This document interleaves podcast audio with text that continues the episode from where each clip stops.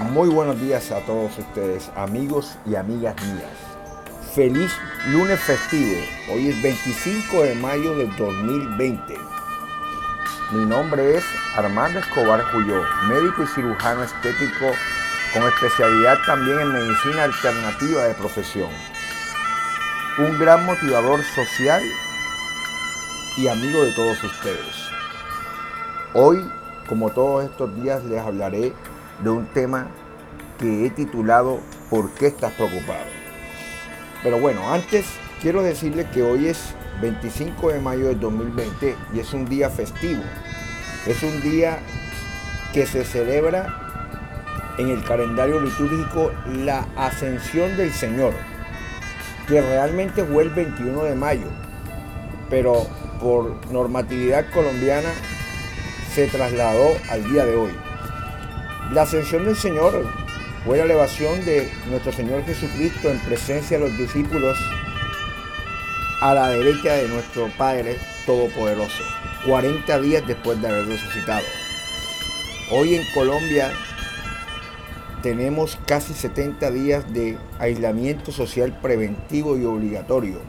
Recordemos que comenzó el 22 de marzo.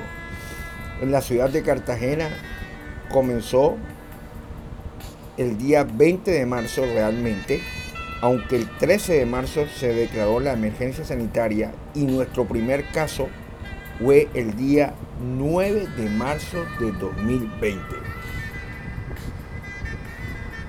Ahora vamos a hablar del tema que les he prometido, ¿por qué estás preocupado? Y comienzo con esta hermosa y bella palabra que dice así, no se preocupen por su vida, qué comerán o beberán, ni por su cuerpo cómo se vestirán. ¿No tiene la vida más valor que la comida y el cuerpo más que la ropa? Esta hermosa palabra la he extraído de la Sagrada Escritura en Mateo 6, versículos 25. Bueno amigos y amigas, la preocupación es esencialmente una cuestión de control. Es tratar de controlar lo incontrolable. Escúchese muy bien. No podemos controlar muchas cosas de nuestra vida. No podemos controlar la economía, pero nos preocupamos por ella. No podemos controlar inclusive a nuestros hijos, pero nos preocupamos por ellos. No podemos controlar el futuro, pero nos preocupamos por ellos. Preocuparse nunca soluciona nada. Es como amasar sin tener horno. Nuestro Señor Jesucristo en el Sermón del Monte nos dio cuatro razones importantes para que no te preocupes. Ahora te voy a hablar de cada una de ellas. Primero, la preocupación es antinatural. Jesús nos da un ejemplo de la naturaleza en Mateo 6:26. Dice así, miren los pájaros, no plantan ni cosechan ni guardan comida en graneros, porque el Padre Celestial los alimenta, y no son ustedes para Él mucho más valiosos que ellos. Solo hay algo que vive preocupado en toda la creación de Dios, y somos nosotros, el ser humano. Somos los únicos en la creación de Dios que no confiamos en Él y Dios dice que eso es antinatural. Segundo, la preocupación es inútil.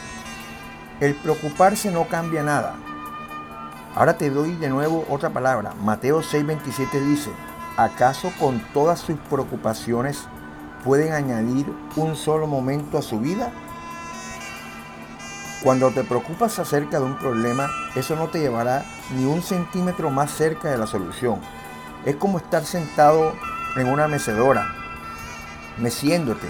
Hay mucha actividad, hay mucha energía y movimiento, pero no hay progreso. La preocupación no cambia nada, excepto a ti. Te enferma, te estresa, te hace una persona miserable. Tercero, la preocupación es innecesaria. En Mateo 6:30 dice, si Dios cuida de manera tan maravillosa a las flores silvestres que hoy están y mañana se echan al fuego, tengan por seguro que cuidará de ustedes, porque tienen tanta poca fe. Si confías en Dios, no hay necesidad de preocuparse. ¿Por qué?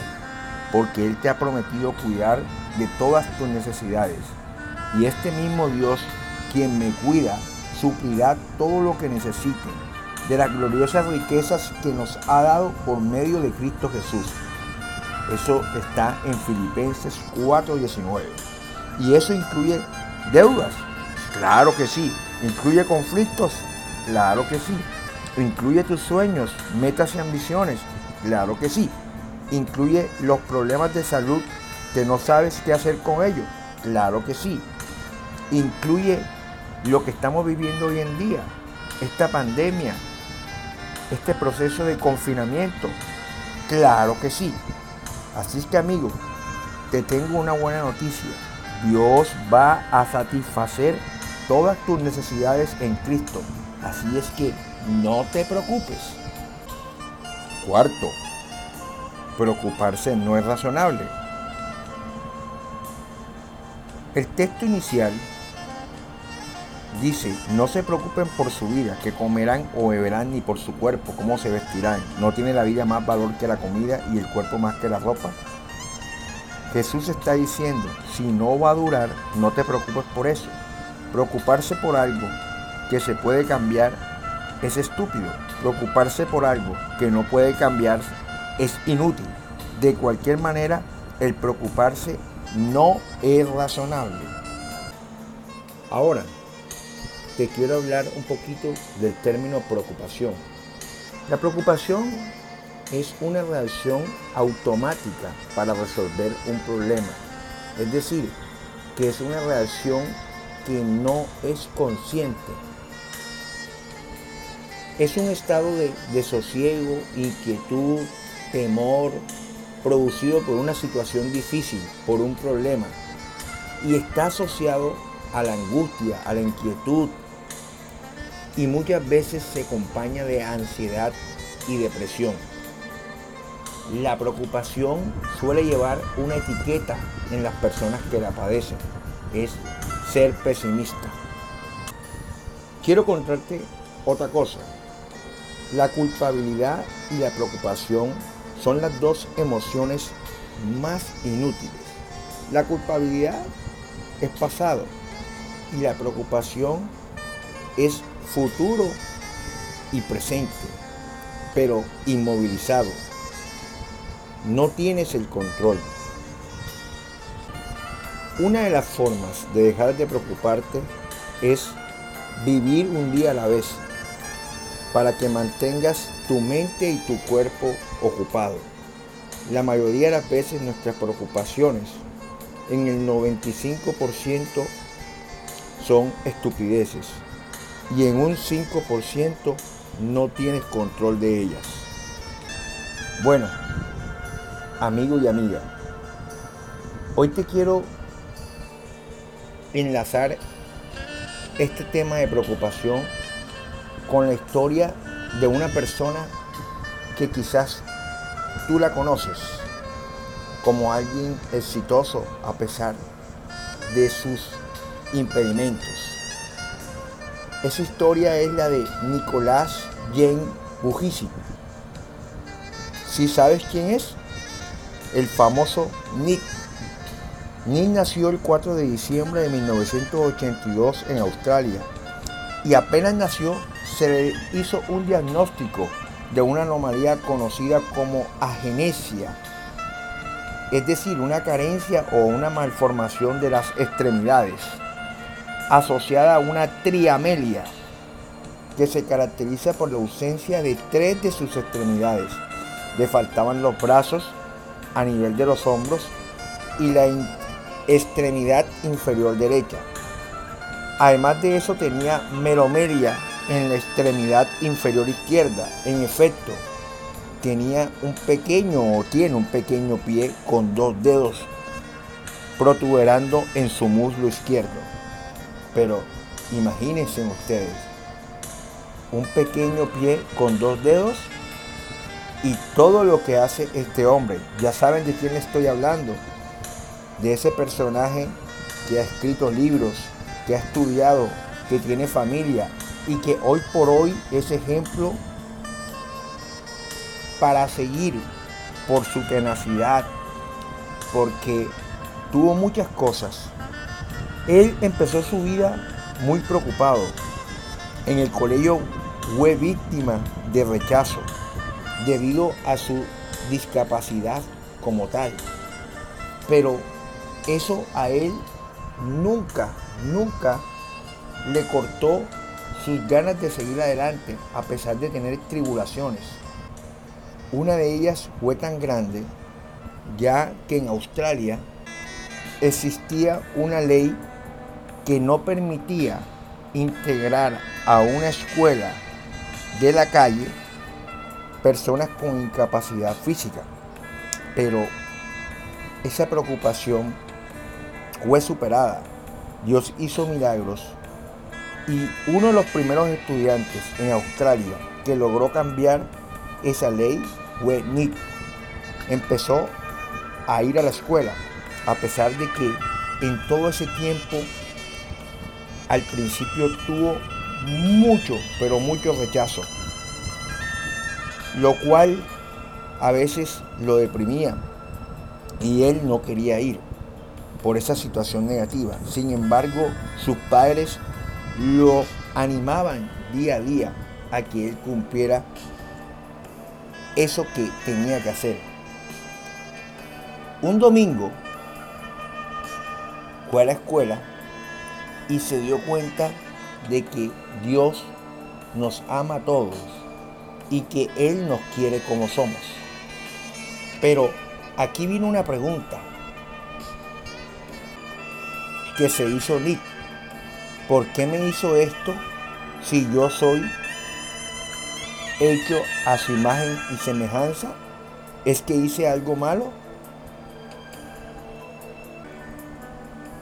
Aunque nosotros, los que creemos en Dios, en esa fuerza omnipotente, omnipresente y omnisciente, llena de amor, sabemos que todas las cosas que nos pasen contribuyen al bien de los que aman a Dios.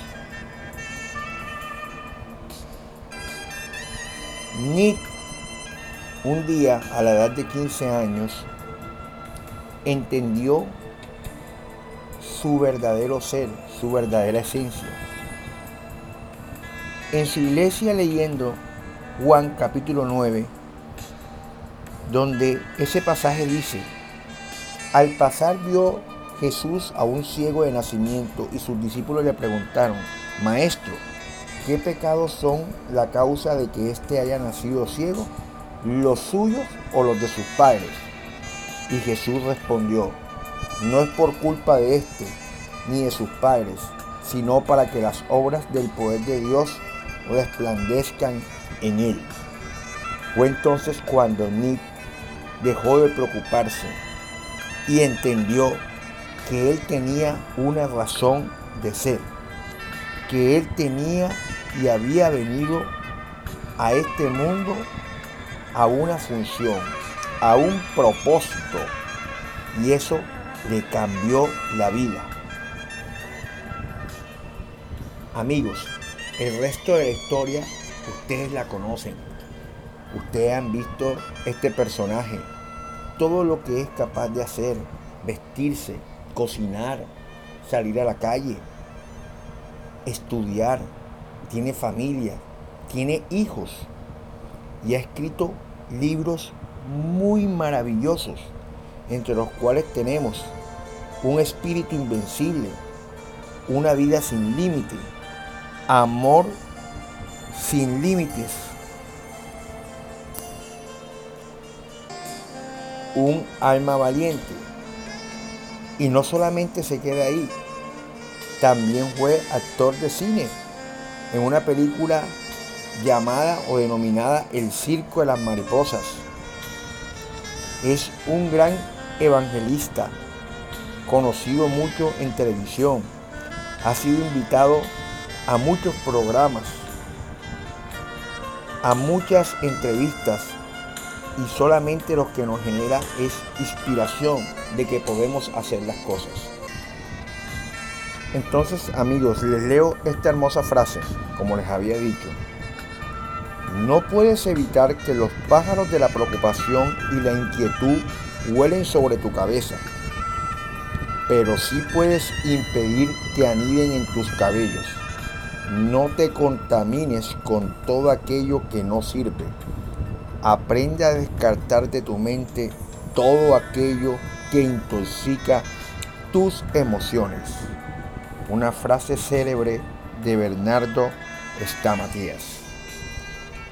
Queridos amigos, me despido de ustedes con mucho amor, mucho cariño y con ganas que este tema hermoso que hemos tocado hoy de la preocupación les sirva para cambiarla, dejarla llenar su mente, su corazón de emociones positivas. Que el Dios Todopoderoso los llene de amor, estén en el sitio donde estén, a ustedes y a toda su familia. Y el Espíritu Santo de Él los cubra, los proteja y les dé paz y gozo. Feliz tarde. Bye bye.